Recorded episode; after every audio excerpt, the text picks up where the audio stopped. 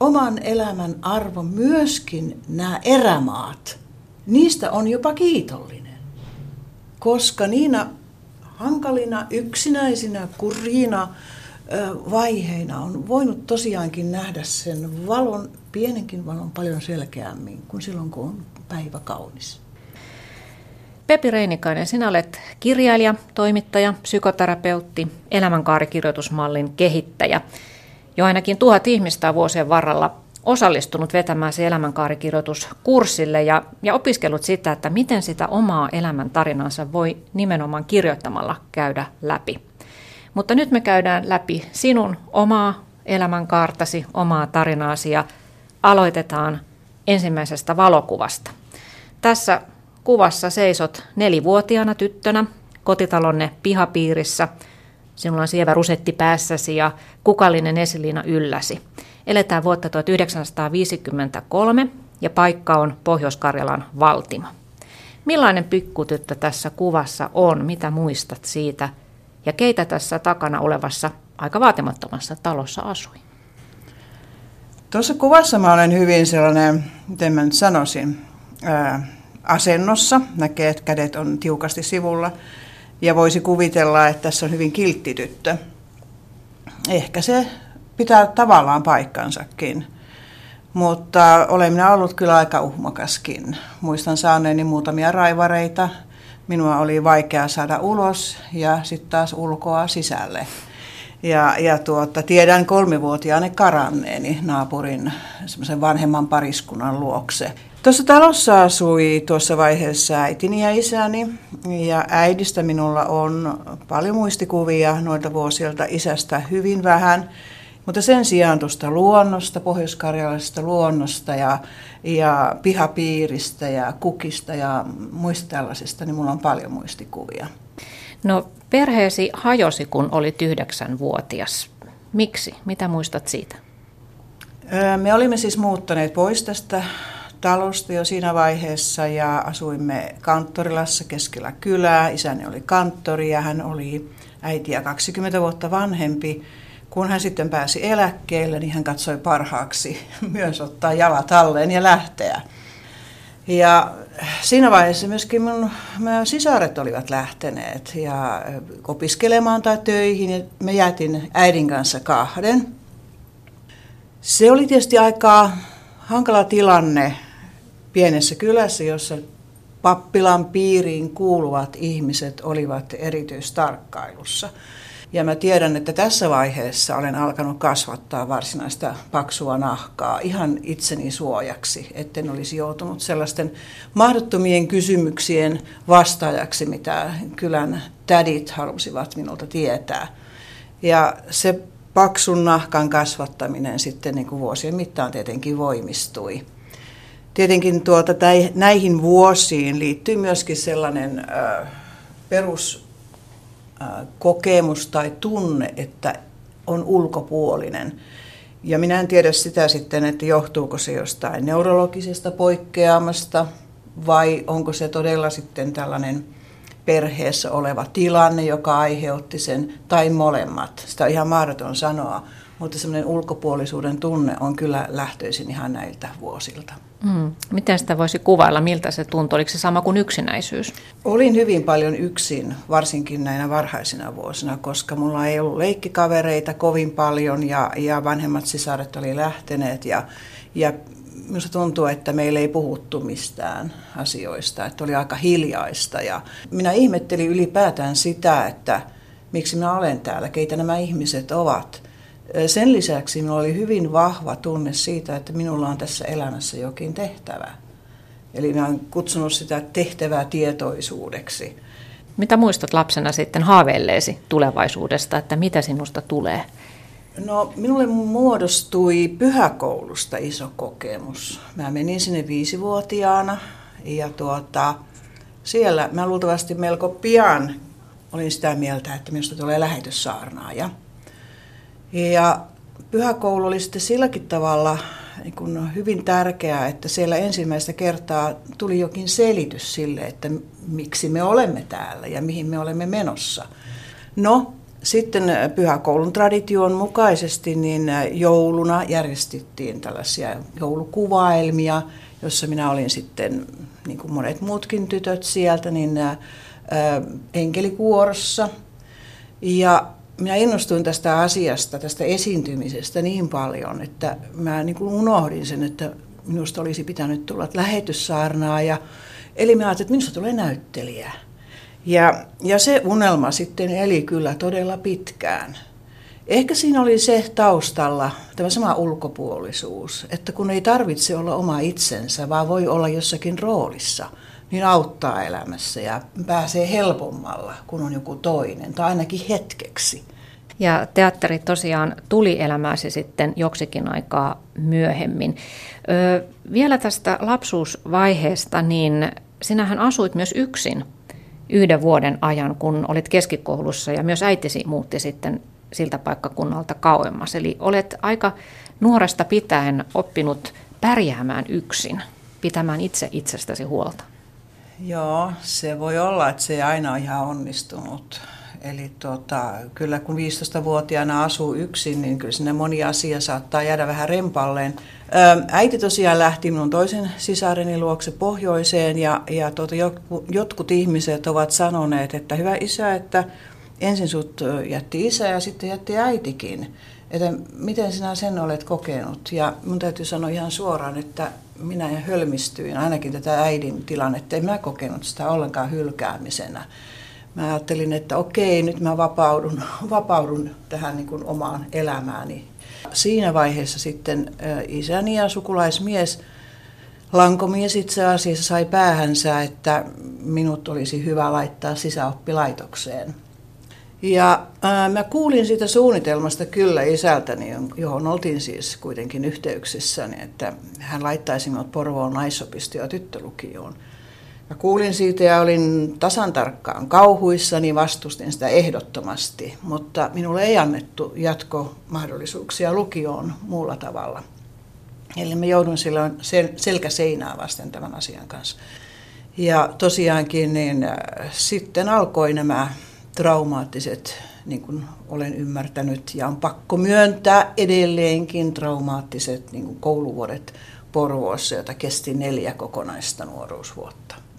Tuota oppilaitosta kutsuttiin tuolloin Nunnalaksi ja se oli kuuluisa, hienona pidetty oppilaitos. Muun muassa mainostettiin, että Armi Kuusella on aikoinaan käynyt tätä maineikasta tyttökoulua. Miltä se sinun silmissäsi sitten näytti tämä hieno, hieno talo? No minähän koin sen vankilana tietysti. Mä koin, että mä olen pärjännyt koulussa hyvin, paremmin kuin aikaisemmin ja palkinnoksi siitä minut laitetaan siis sisäoppilaitokseen. Mm. Siellä oli paljon sellaisia asioita, joita oli hirvittävän vaikea oikeastaan jo akuutisti selittää kenellekään, koska se oli niin, kuin niin toisenlainen maailma. No siinä oli kai vaikeinta se, että ei mitenkään sopinut siihen heidän haluamaansa muottiin, tai miten, miten minä ainakin sen käsitin, että pitäisi tosiaan olla joku tällainen diploma, diplomaatin rouvaksi kykenevä kaunotar – Eh, että meitä, meitä ei niin yksilönä kohdattu, saati kuultu. Ja, ja se sellainen joistakin opettajista välittyvä, kaikki mikä kiiltää on kultaa, eli siis tällainen ulkokohtaisuus, ra, ra, ulkokohtaisuus ja, ja maineen ja rahan ja aseman jumalointi ja, ja tuota, sit sen sivuuttaminen, mitä meille yksilöä tapahtui ja miten yksinäisiä meistä monet olivat. Siellä oli hyvin klikkiytynyt myöskin tämä, tämä opiskelijakunta. Oli niitä, jotka kelpasivat opettajille syystä tai toisesta, yle, yleensä näistä ulkoisista syistä tai näin mä ainakin ajattelin. Voin se olla, että oli myöskin sisäistä kauneutta, mistä minä teen. Mutta tota, sitten oli näitä, jotka ei kelvannut, joita suorastaan ruvettiin vainoamaan. Ruokahan siellä oli katastrofi. Tänä päivänä sellaista ei syötettäisi millekään eläimelle. Ei, ei varsinkaan eläimelle, sanotaanko näin. E, ja tuota, tuolla leipäjonossa olevat ihmiset eivät koskaan näin niin ala-arvoista e, ruokaa kuin mitä Nunnalassa oli. Olemme nyt tässä vaiheessa Pepi Reinikainen toisessa valokuvassa, tosiaan tuolla Nunnalassa. Tämä kuva on vuodelta 1967, olet 18-vuotiaana ja istut asuntolan huoneessa sohvalla huonetoverisi Jatan kanssa tässä. Ja jos tätä kuvaa nyt näin ulkopuolisena katsoo, niin tässä näyttäisi olevan kaksi nuorta, ihan onnellisen näköistä tyttöä, jotka vähän ujosti hymyilevät kuvassa, mutta samaan aikaan kerrot, että olit hyvin ahdistunut. Kuva voi myös valehdella. No siis toi kuva valehtelee erityisen paljon. Siis oli 67 syksy, jolloin, jolloin tämä huonekaverini oli abiturientti, mutta minä en, koska minä olin tuplannut sen vuoden ja mä olin toistamiseen niin kuin lukion, seitsemän, lukion toisella luokalla, eli seitsemännellä luokalla. Ja, ja tuota, mä olin menettänyt kaikki ne kaverit, kaikki muut siinä sitten innokkaana koht, jotenkin yrittivät miettiä, että mitä, miten kevään koitoksista selviää. Ja sitten yksi asia, joka ei näy mitenkään tässä, on se, että olin tietysti onnettomasti rakastunut, eikä ollut mitään toivoa sen suhteen.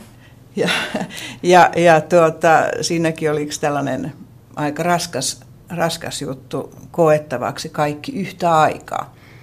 No, nyt myöhempinä aikoina, kun elämänkaari kirjoittajieni kanssa olen näitä vuosia, joihin tämäkin lukeutuu, eli seitsemänvuotisjaksotuksessa 14-21, miettinyt ja heidän tarinoitaan kuullut ja heidän kanssaan prosessoinut, niin kyllähän nämä vuodet ovat kaiken kaikkiaan kaikille nuorille enemmän tai vähemmän haasteellisia. Ja joskus ne on ihan hengenvaarallisia, koska silloin koetaan niin paljon asioita aikuisuudesta, jossa ei vielä kuitenkaan olla – lapsuus on ehdottomasti takana, mutta se aikuisuuskaan ei ole vielä niin kuin hallussa tai että se on semmoinen luvattu maa, joka ei sitten kuitenkaan tietenkään täytä kaikkia niitä lupauksia, kun sinne päästään. Mutta tässä vaiheessa on se hinku sinne kauhean suuri. Ja, ja tuota, kaikki kohtaamiset, etenkin niin kuin vastakkaisen sukupuolen edustajien kanssa, tässäkin tapauksessa – niin, ovat sellaisia tienviittoja, että mennäänkö tässä eteenpäin vai mennäänkö tässä suohon. Ja minulla tässä, tänä, tänä syksynä tässä tilanteessa, niin se viitta on ollut suoraan suohon. Joo, sä oot kutsunut tätä Nunnalaa erämaavaiheeksi, yhdeksi erämaavaiheeksi elämässäsi ja, ja tosiaan purat tätä traumaa nyt kirjoittamalla. Valmistat, valmistelet tällä hetkellä kirjaa tuosta ajasta. Ja sä oot paljon myös puhunut tästä, että traumat kannattaakin ylipäätään käydä läpi, kohdata ne silmästä silmään, ei jäädä uhriutumisen tilanteeseen. Tätähän minä toitotan kirjoittajilleni elämänkaarikirjoituskursseilla, että hyvät ihmiset, teillä on oikeus kokemukselliseen totuuteenne. Et kirjoittakaa siitä, mitä olette kokeneet, millä lailla ovat asiat vaikuttaneet teihin, mikä se tunne on ollut silloin, kun se on koettu, eikä niinkään paljon, että selittelisitte sitä nyt jälkikäteen jollakin, tai ajattelisitte näin, että se pitäisi niin jotenkin väkisin vääntää paremmaksi kuin mitä se oli. Että kyllä asiat täytyy mennä läpi, niitä täytyy kasvoista kasvojen, kasvoihin niin katsoa. Muuten ne muuttuvat taakaksi ja ihmisellä on suuri vaara uhriutua siihen tilanteeseen. Eli siitä tulee sellainen trauma, joka ei missään tapauksessa poistu käsittelemättä. Mm, saattaa vain oirehtia eri tavoilla. Eri siellä. tavalla oirehtii, vaikuttaa joka alalla ja alueella. Ja tuota, eikä lähde, se on kuin kivi kengessä ja se kivi ajan mittaan vaan kasvaa ja se rakko siellä kantapäässä vaan pahenee. Eli kyllä se täytyy käydä läpi. Ja, ja siinä se onkin, että monelle meistä asiat jäävät kaivamaan tai kiveksi kenkään, kun ei ole sellaista foorumia, jossa siis oikeastaan kertoa sitä asiaa, että mistä oli kysymys. Mitä minun pitäisi antaa anteeksi? Mikä on se asia, joka odottaa anteeksi saamistaan? Ja siitähän, siinähän, siis esimerkiksi kirjoitusryhmissähän tapahtui juuri tätä samaa. On porukka, joka kuuntelee, joka, joka kertoo puolestaan omia tilanteitaan ja asioitaan. Ja siinä niin kuin ollaan tunnustamassa jotakin sellaista, joka halutaan jättää taakse. Ja vaikein, vaikeinta on itselleen muuten myöntää, että siis näin on tapahtunut. Koska voi olla, että moni, monet on ää, vaiennettu. Sinä et saa kertoa tuosta. Se on vain sinun mielipiteesi. Kaikilla muilla meni hyvin. Siis se, ei, kun kyllä se vaan pitää sanoa niin kuin sen on kokenut. Sen jälkeen siitä voi eheytyä. Kuuntelette siis Yle Radio 1. Tämä on kuusi kuvaa ohjelma. Täällä on elämästään kertomassa psykoterapeutti, elämänkaarikirjoitusmallin kehittäjä ja kirjailija Pepi Reinikainen. Ja hänen elämänsä valokuvat ovat nähtävissä osoitteessa www.yle.fi kautta kuusi kuvaa. Ja Pepi Reinikainen, mennään nyt kolmanteen kuvaan elämästäsi. Tosiaan valmistuit sieltä Nunnalasta ylioppilaaksi ja saatoit vihdoin aloittaa itsenäisen uuden elämän ja, ja halusit yhä näyttelijäksi, kuten olit silloin jo pienenä tyttönä haaveillut. Ja tässä kolmannessa kuvassa seisot ylväänä ja suoraryhtisenä Turun linnan sisäpihalla ja olet todellakin tässä vaiheessa töissä erilaisissa teatteriproduktioissa. Tämä kuva on otettu vuonna 1974 ja olet tässä semmoinen reilu parikymppinen. Kyllä. Toi minun asento on hyvin merkillinen ja merkitsevä. Hyvin, hyvin tämmöinen itsetietoinen, leuka pystyssä tietenkin ja kädet tolleen ö, jännästi. Eivät puuhkassa, niin kuin sanotaan, vaan, mm. vaan jotenkin toi käsi on, on tuossa toisen olkapään suojana. Ja tämä on merkittävää sikäli, että oikeastaan tämän, tämän huomasi yksi, yksi mun kirjoittaja aikoinaan, se mä itsestä edes bonjannut, että se on suojeluasento. Eli tämä hyvin itsetietoinen nuori nainen on kuitenkin suojeluasennossa. Eli tämä viittaa, oikeastaan tämä linnan pihakin viittaa siihen, että minä olen kasvattanut tuossa vaiheessa jo muurin aika paksuksi. Harrastin teatteria erittäin ahkerasti, oikeastaan pääasiallisesti harrastin teatteria ja sitten tein jotain muuta Eli olin iltanäyttelijänä kaupunginteatterissa, sitten olin kesäteatterissa, amatööriteatterissa, oopperan kuorossa ja niin poispäin. Minä ilman muuta ajattelin, että tästä seuraavaksi lähdetään opiskelemaan. Mm, sinä hait siis teatterikorkeakoulun. Pari kertaa hain ja yhden kerran olin jo siis niin kuin hilkulla. Seuraavan kerran mut jo tunnettiin ilmeisesti. Ei päästetty edes alkuun. Siis minä en ikinä anna periksen tänä päivänä, että minulla ei olisi ollut lahjoja mutta tässä on muita asioita, jotka vaikuttivat. Minullahan ei tietenkään ollut mitään teatterisukua takana, ei siinä mielessä mitään verkostoa, niin kuin sanotaan yleensä sitä ennen vanhaa sanottiin suhteita. Toinen asia oli 70-luvulla minulla ei ollut sitä erittäin paljon kannattelevaa vasemmistolaista aatetta, vaikka olin rutiköyhä. Mä en, en siis lukeutunut taistolaisiin. No se olisi ollut hyödyksi ehkä – No kolmas asia, joka multa puuttui, oli se, että minä en ollut suostuvainen tällaiseen, no kun mä nyt voisin sen sanoa, mä sanon sen, siis reiden vartta asioissa etenemiseen. Eli tällaisen ihmissuhdesysteemien hyödyksi käyttämiseen, mielistelemiseen ja niin poispäin. Ja tuota, no se jäi sitten siihen. Että mä tajusin varsinkin sen jälkeen, kun olin ollut Samppalinan kesäteatterissa ja me esitimme siihen aikaan Kalevalaa. Niin siinä vaiheessa, kun nämä muut näyttelijät ja teatterikoulun opiskelijat tulivat mulle sanomaan, että hei sun pitää hakea teatteri, sä oot niin hirveän hyvä. Ja mä tiesin ihan tasaan tarkkaan, että tämä on Joutsen laulua. Et mä, mulle tuli niin, kuin niin moni sanoma, että mun pitäisi, kun mä just olin toista kertaa tullut hylätyksi, mä tiesin, että tämä, tämä ei, ei se vaan mene näin. Se ei mene. Mä tiesin, että se olisi ollut mun juttu, mutta niin kuin joissakin muissakin asioissa on käynyt, niin se oli mahdotonta. Mä vaivuin kyllä masennukseen. Mitäs nyt sitten?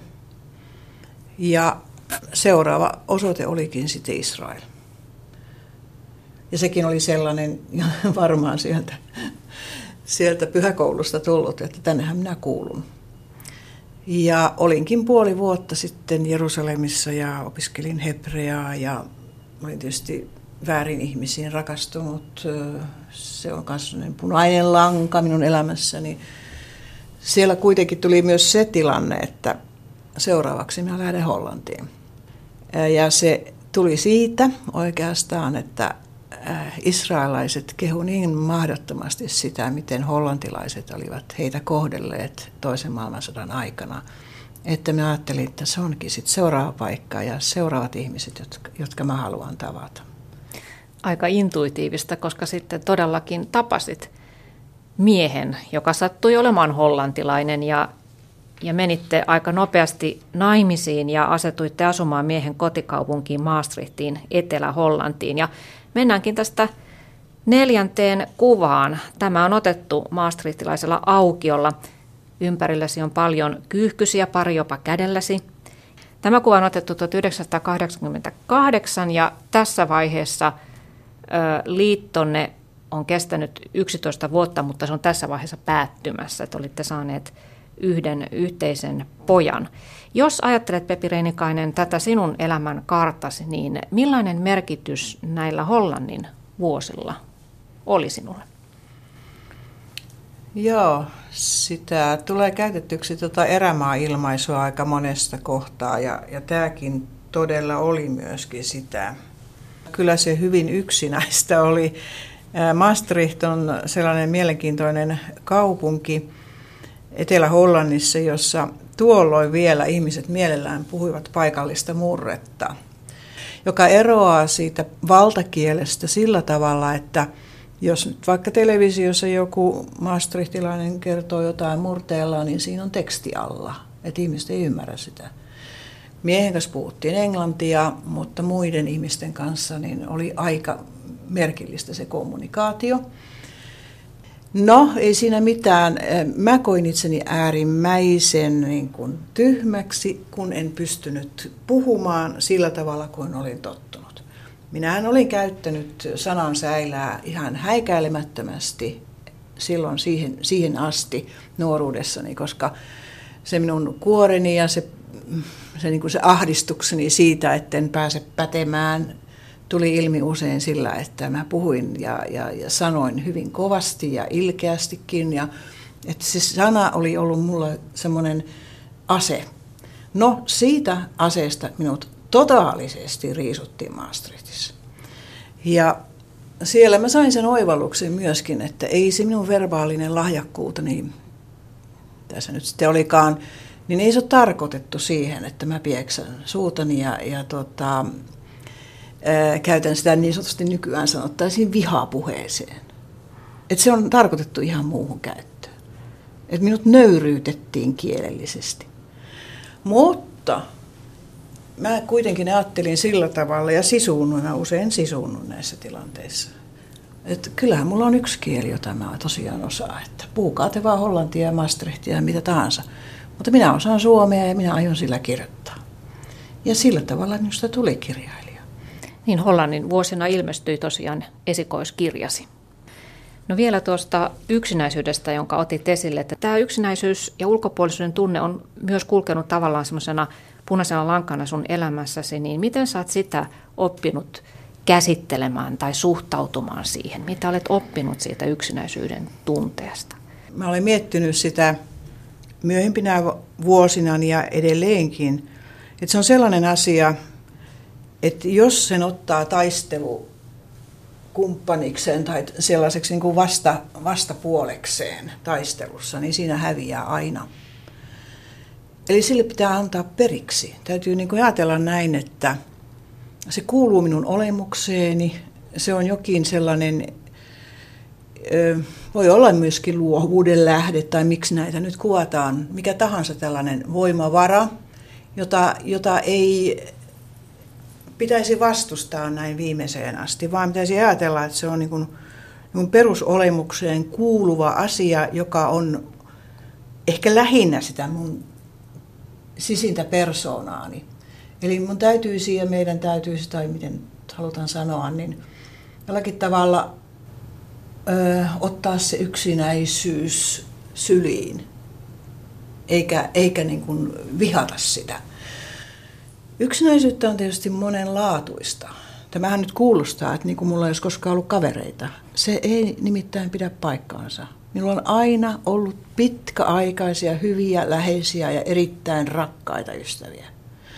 Ja joille olen uskollinen ja jotka ovat olleet uskollisia minulle. Mutta tämä on jotakin muuta. Tämä on eksistentiaalinen kokemus, tämä on intensiteetti.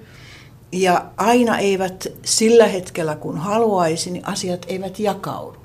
Siis eh, mä voin puhua joistakin asioista, mutta ne eivät jakaudu, ne odottavat aikaansa. Ehkä ne ovat niitä siemeniä, joista sitten tehdään työtä muulla tavalla. Lähestytään muita ihmisiä, koetaan muiden ihmisten kärsimys.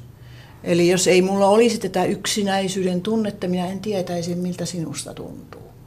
Ja minä en tietäisi, millaista minun ryhmässä olevat kirjoittajat, kirjoittajat tuntevat aina tietyissä tilanteissa. Ja, ja nämä erämaakaudet, niin ne ovat kausia. Mikään ei maailmassa, mikään ei elämässä jatku ikuisesti.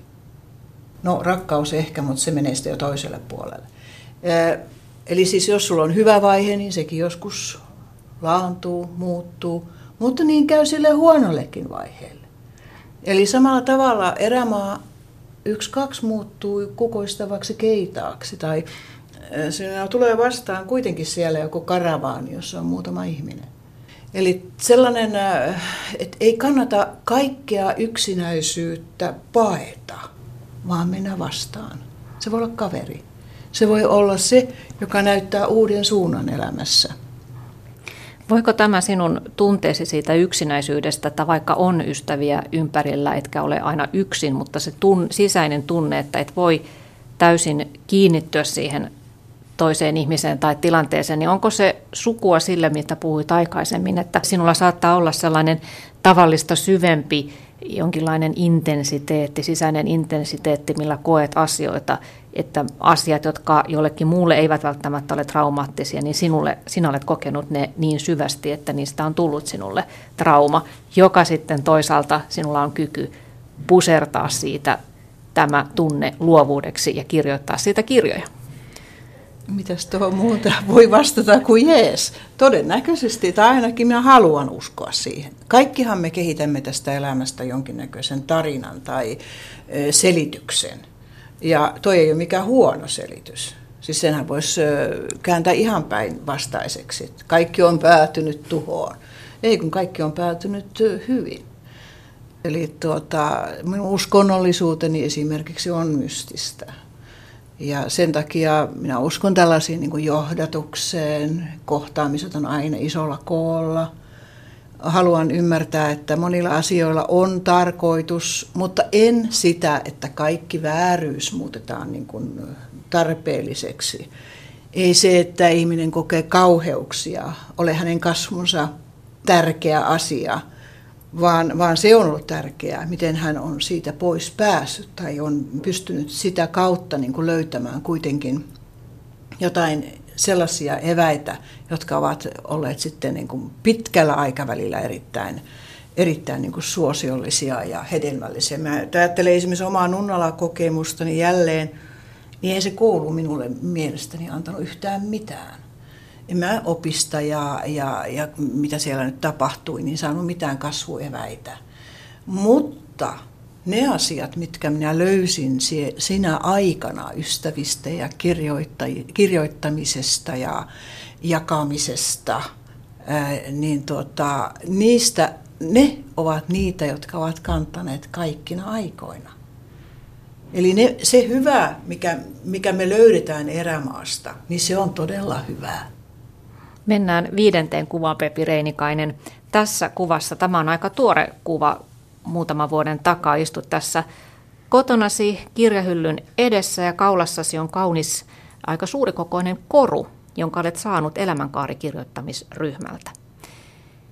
Ja puhutaankin nyt tästä elämänkaarikirjoittamisesta, joka on muodostunut sinulle elämäntyöksesi. Miten se sai alkunsa? Miten keksit alkaa ohjata ihmisiä miettimään sitä omaa elämänpolkuansa kirjoittamisen kautta. Ja olet luonut siitä ihan oman metodin ja kirjoittanut myös tästä metodista kirjan. Kyllä varmaankin nämä idut ovat siellä ensimmäisessä kuvassa jo.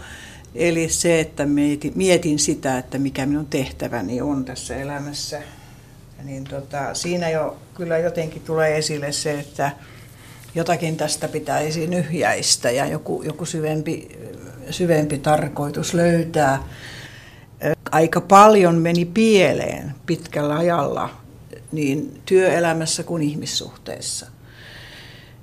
Ja sitten kun löysin tai sain kirjat julkaistua, niin siinä, siinä tuli myöskin sellainen tilanne, elettiin jo sitten lamavuosia 90-luvulla, jolloin oli erittäin hankala myöskin kirjan kustannusalalla. Mä olin saanut sitten neljännen kirjan ulos, eli Rakastajan kasvot, joka sinänsä oli melkoinen prosessi.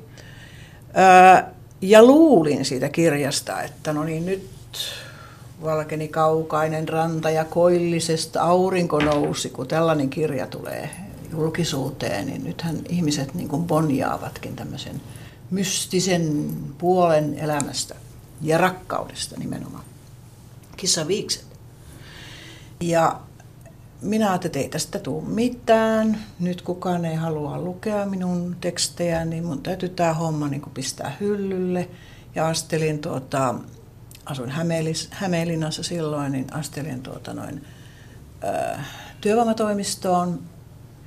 No, siellä ei kauhean suuresti innostuttu siitä, että kirjailija tulee hakemaan töitä, mutta mutkan kautta sitten minulle tarjoutui toimi olla kouluavustajana paikallisessa koulussa ala-asteella, jonka rehtorin tunsin tietysti entuudestaan, kun olin siellä ollut kirjailija vieraana tässä kyseessä koulussa. Rehtori oli hyvin edistyksellinen ja tunnetusti mukava ihminen. Hän sanoi, että no nyt kun sä oot täällä meidän, meidän tuota avustajana, niin Voisitko sä nyt sitten omalta alaltasi keksiä jotakin esimerkiksi iltapäiväkerhossa lapsille? Et miten se olisi tämmöinen kirjoittaja tai runopiiri tai jotain tämmöistä. Ja ei siinä mitään, mä olin ottanut ylipäätään tämän tehtävän mielelläni vastaan ja ajattelin, että nyt tehdään kaik- teen kaikkeni, että tässä koulussa niin asiat edistyy. Ja sanoin sitten Mikolle, että hyvä on, minäpäs keksin jonkun jutun, mutta en kylläkään runopiiriä. Ja siinä vaiheessa mä mietin, että 10-12-vuotiaat lapset, mitä se nyt voisivat kirjoittaa ja koulun piirissä tai kentässä. Että jos he alkaisivat kirjoittaa tähän asti sen elämän tarinaa, mutta sitten mä ajattelin, että no siinäkin piilee vähän semmoinen sudenkuoppa, että jos mä laitan heidät kirjoittamaan, että siitä kun syntyivät ja seuraavat kymmenen vuotta, niin siellä tulee jotain mielieläimiä ja mieliruokia ja muita tämmöisiä mielijuttuja. Ja mä ajattelin, että ei, kyllä mun täytyy nyt tässä vähän skarpata, että on vähän niin kuin tärkeimmästä asiasta kysymys.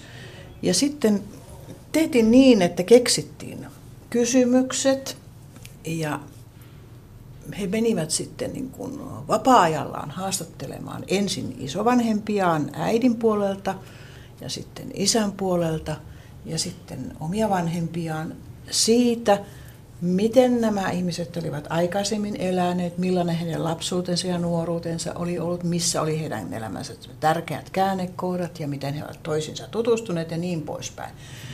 Ja sitten kun he tulivat aina näiden haastattelujen kanssa sinne kerhoon, he sitten kirjoittivat niistä. Ja sen jälkeen mä päästin heidät kirjoittamaan sitä elämästä. No, eipä aikaakaan, kun samana vuonna ihan piakkoin, niin Vanajaveden opisto, joka silloin ei vielä ollut Vanajaveden opisto, mutta Hämeenlinnassa kuitenkin suuri opisto. Siellä ihmiset pyysivät, että voisinko mä tehdä jonkun kurssin heillekin. Sattumaisin törmäsin näihin ihmisiin. Ja mä ajattelin, että no joo, itse asiassa. Mulla oli viikko aikaa niin kun miettiä sitä juttua. Itse asiassa mulla oli siihen sapluuna, mutta mikä nimeksi. Ja sitten kun mä olin jo toimittajan työssäni paljon jututtanut ihmisiä ja, ja kysynyt heidän kaartaan elämässä, niin se tuli niin automaattisesti tämä elämänkaarikirjoitus, joka on siis myöskin elämänkaaripsykologiaan linkittynyt. Ja tota, mallihan oli jo valmiina. Isovanhemmat, vanhemmat ja sitten oma elämä. Mm. Ja mä pidän sitä kyllä ihan neronleimauksena. Tai johdatuksena paremminkin, jos näin niin kuin ajatellaan. Koska se toimii ihan älyttömän hyvin. Mutta kyllä minä en siis tiennyt itsekään, vaikka olin kuvitellut tosiaan jo fiktiivisten kirjojen pistävän ihmiset niin kuin prosessoimaan elämäänsä, että mitä se tarkoitti, kun meidän ensimmäinen elämänkaarikirjoitusryhmä kokoontui Hämeenlinnassa. Mä nimittäin hoksasin siinä vasta, että kun mennään sen ikäisten ihmisten isovanhempiin, niin tuota, siinä ollaan heti 1800-luvun lopulta, 1900-luvun alkuun, nälkävuosista, Suomen itsenäistymiseen, sisällissotaan ja kaikkeen siihen korjuuteen, mitä siitä seurasi. Ja sitten tietysti muihin sotiin ajan myötä. Mutta varsinkin se hetki, kun mä tajusin, että siinä Hämeenlinnan äh, luokkahuoneessa, missä, missä mä aloitin tämän ryhmän, niin kirjoituspöytien takana istui suoraan alenemassa polvessa punaisten ja valkoisten jälkeläiset. Niin silloin minä ajattelin, että no nythän se Reinikainen iski itsensä varsinaiseen niin kuin ytimeen. Ja mä ajattelin kyllä hiukan, mutta onneksi en paljon, että miten mä tästä selviän, ettei synny uusia sotia. Mutta ei niitä syntynyt. Hmm. Et kyllä, kyllä kaikki on mennyt rakennukseksi siinä suhteessa. Millä tavalla ihmiset yleensä tuntuvat analysoivan sitä elämänsä, että näkevätkö he selkeitä valinnan paikkoja, että tässä minä olen tehnyt tietoisia valintoja, vai näkevätkö he, että kaikki nyt vaan on mennyt näin, koska nämä nämä taustatekijät. Kun sanoit tuossa aikaisemmin, että itse uskot johdatukseen ja, ja kohtaloon, et niinkään sattuman sanelemiin juttuihin. Niin miten te käytte läpi näitä tämmöisiä isoja asioita ihmisen elämässä? Että onko ne oikeasti olleet valintoja? Se on mielenkiintoinen sekoitus tämä elämä. Hirveän paljon asioita meille annetaan valmiiksi. Me emme valitse sitä maata, mihin synnymme, sitä aikakautta, mihin synnymme, sitä perhettä, mihin synnymme, sitä sukupuolta, eikä niitä muitakaan lahjakkuuksia tai lahjattomuuksia, mitä meillä on silloin, kun me synnymme tänne. Meillä on hirveän paljon asioita, joihin me joudumme vain sopeutumaan tai joista olemaan hirvittävän onnellisia. Sitten tulee niin kuin ne valinnat just tässä suhteessa, mikä on minun asenteeni tässä tilanteessa.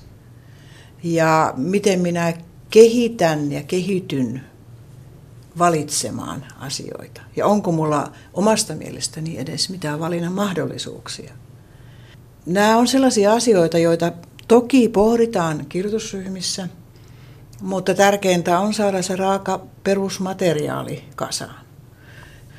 Ja minä olen käsittänyt tämän sellaiseksi, että joitakin asioita kyllä oivalletaan silloin akuutisti, mutta joitakin asioita oivaltaan paljon myöhemmin. Ja äh, minusta on ollut aika hauskakin kuulla, että kun ihmiset lukee niitä omia kirjoituksia sitten paljon myöhemmin, ne huomaa, että ahaa, tuossa on ajatellut noin ja nyt mä ajattelen kyllä vähän eri tavalla. Ja että nyt mä näen kokonaisuudenkin, kokonaisuudenkin muutaman vuoden tai vuosikymmenenkin jälkeen niin kuin vähän eri tavalla. Eli se on semmoinen prosessi, joka ei ole silloin ihan niin kuin valmis, eikä se kait koskaan ole. Se on elinikäinen ja lopunikäinen. Mutta että siinä tulee sellaisia näkökulmia, joita sitten ihmiset voivat kypsytellä ajan myötä. Ja sehän on minulle, kun minä näen, miten ihmiset innostuvat elämästään, miten ne löytävät esimerkiksi semmoiset isovanhemmat, joita eivät koskaan ole nähneet, josta eivät tienneet muuta kuin nimen. Mutta kun he kytkevät heidät tiettyyn aikakauteen, tiettyyn tilanteeseen ja tilanteisiin, mitä siinä vaiheessa maailmassa ja Suomessa on ollut, he jollakin tavalla uudella tavalla löytävät ne juurensa. Ja tuota, sehän on mulle sit, siis näissä kohdin, mutta myöskin oman elämän tällaisissa löydöksissä, mitä he tekevät, niin valtava rikkaus. Mä olen oppinut näiltä ihmisiltä ihan hirveästi. Se on se suku, minkä minä olen saanut tässä maailmassa. Nämä kirjoittajat, nämä ihmiset, joita kiinnostaa elämä, jotka haluavat olla rehellisiä oman kokemuksensa ja ihmistensä ja tilanteidensa ja valintojensa suhteen. Kuinka paljon todistat sitten sellaisia tilanteita ihmisillä, että kun sanoitkin tuossa, että on paljon asioita, joihin me emme voi itse vaikuttaa, pitää vain hyväksyä. Ja sitten on ollut ehkä jotain pettymyksiä elämässä, ja tämä ihminen on hirveästi syyttänyt itseänsä, että kun ei minusta nyt sitä ja tätäkään tullut, mutta kun hän lähtee palastelemaan sitä historiaansa, niin hän alkaakin nähdä niitä vaikuttimia, jotka ovat estäneet sen ehkä sen haaveen toteutumista ja tulevat sitten itselleen armollisemmaksi, että ymmärtävät, että siellä on ollut asioita, jotka ovat estäneet sen. No joo, toi lause, että mitä ei voi muuttaa, se täytyy hyväksyä uhriutumatta, on, on yksi mun sloganeita. E, ei kaikkea tarvitse hyväksyä e, siinä mielessä, että tuota, niitä pitääkin pyrkiä muuttamaan, jos niitä on muutettavissa. Mutta kun kaikki eivät ole muutettavissa. Et sä voi muuttaa niitä vanhempia, jotka sinulla on. Sinun on pakko ne jollakin tavalla itsellesi selittää, jos ne eivät ole olleet omasta mielestä aina ihan oikeudenmukaisia tai näin poispäin, mitä kaikkea adjektiivia heihin voidaan liittää. Mutta se jollakin tavalla täytyy hyväksyä, että he nyt siellä ovat ja, ja se tilanne, tilanne on ollut se, mikä on, hyvä tai huono. Mutta se uhriutumattomuus tässä kohdin on myöskin sitä, että ihminen antaa arvon omalle kokemukselleen. Ja sitä kautta hän voi antaa anteeksi myös itselleen mahdollisesti oman lyhytnäköisyytensä, ikäkauteen liittyvän tiedonpuutteensa, ehkä tyhmyytensäkin, jotain, mitä kaikkea meissä on. Ja nähdä se, niin kuin se isompi kuvio myös omassa elämässä. Se on jännä juttu muuten, että kun tullaan ryhmään ja siinä sitten pienikin ryhmä jakaa hyvin erilaisia kokemuksia, niin voisi luulla, että, että siinä tapahtuu jotain sellaista, oma elämä näyttää kauhean mitättömältä. Ei siinä käy niin. Siinä käy niin kuin jännästi sillä tavalla, että silloin kun se oma elämä on hirveän upea, niin se voi asettua vähän sellaiseen niin kuin oikeisiin raameihin enempi. Tai silloin kun on ihan kauhea, niin sekin niin kuin jotenkin tulee oikeisiin raameihin enempi. Mutta se arvo ei vähene, vaan se kasvaa. Oman elämän arvo myöskin nämä erämaat saavat toisenlaisen niin kuin merkityksen. Niistä on jopa kiitollinen, koska niinä hankalina, yksinäisinä, kurjina vaiheina on voinut tosiaankin nähdä sen valon, pienenkin valon paljon selkeämmin kuin silloin, kun on päivä kaunis. Että toisaalta oppii laittamaan asioita perspektiiviin, mutta toisaalta arvostamaan asioita, joita ei aikaisemmin ole osannut näin, arvostaa. Näin. Pepi Rinikainen, olemme käyneet läpi elämästäsi viisi valokuvaa. Ja se kuudes kuva, se on vielä ottamatta. Millaisen kuvan toivoisit itsestäsi vielä näkevän jonain päivänä? No mä näen vihreän vuoren. Ja vihreällä vuorella valkoiseksi kalkitun matalan talon, joka todennäköisesti on joskus ollut karjamaja. Ja talon ympärillä puita, vanhoja puita, ehkä hedelmäpuitakin. Ja itseni istumassa pienessä puutarhassa – maalaamassa taulua. Ympärillä on punaisia unikoita. Jossakin on mahdollisesti puutarhuri, mutta yleensä ottaen olen yksin. Mutta en sillä tavalla yksin kuin yksin yksin yksin, vaan sanotaanko, että sillä tontilla on sellainen pieni rakennus, pylväikkö, niin kuin huvimajan tyyppinen, jonne kokoontuu iltaisin ihmisiä ystäviä, läheisiä, satunnaisia matkailijoita, elämänkaarikirjoittajia pohtimaan elämäänsä forever.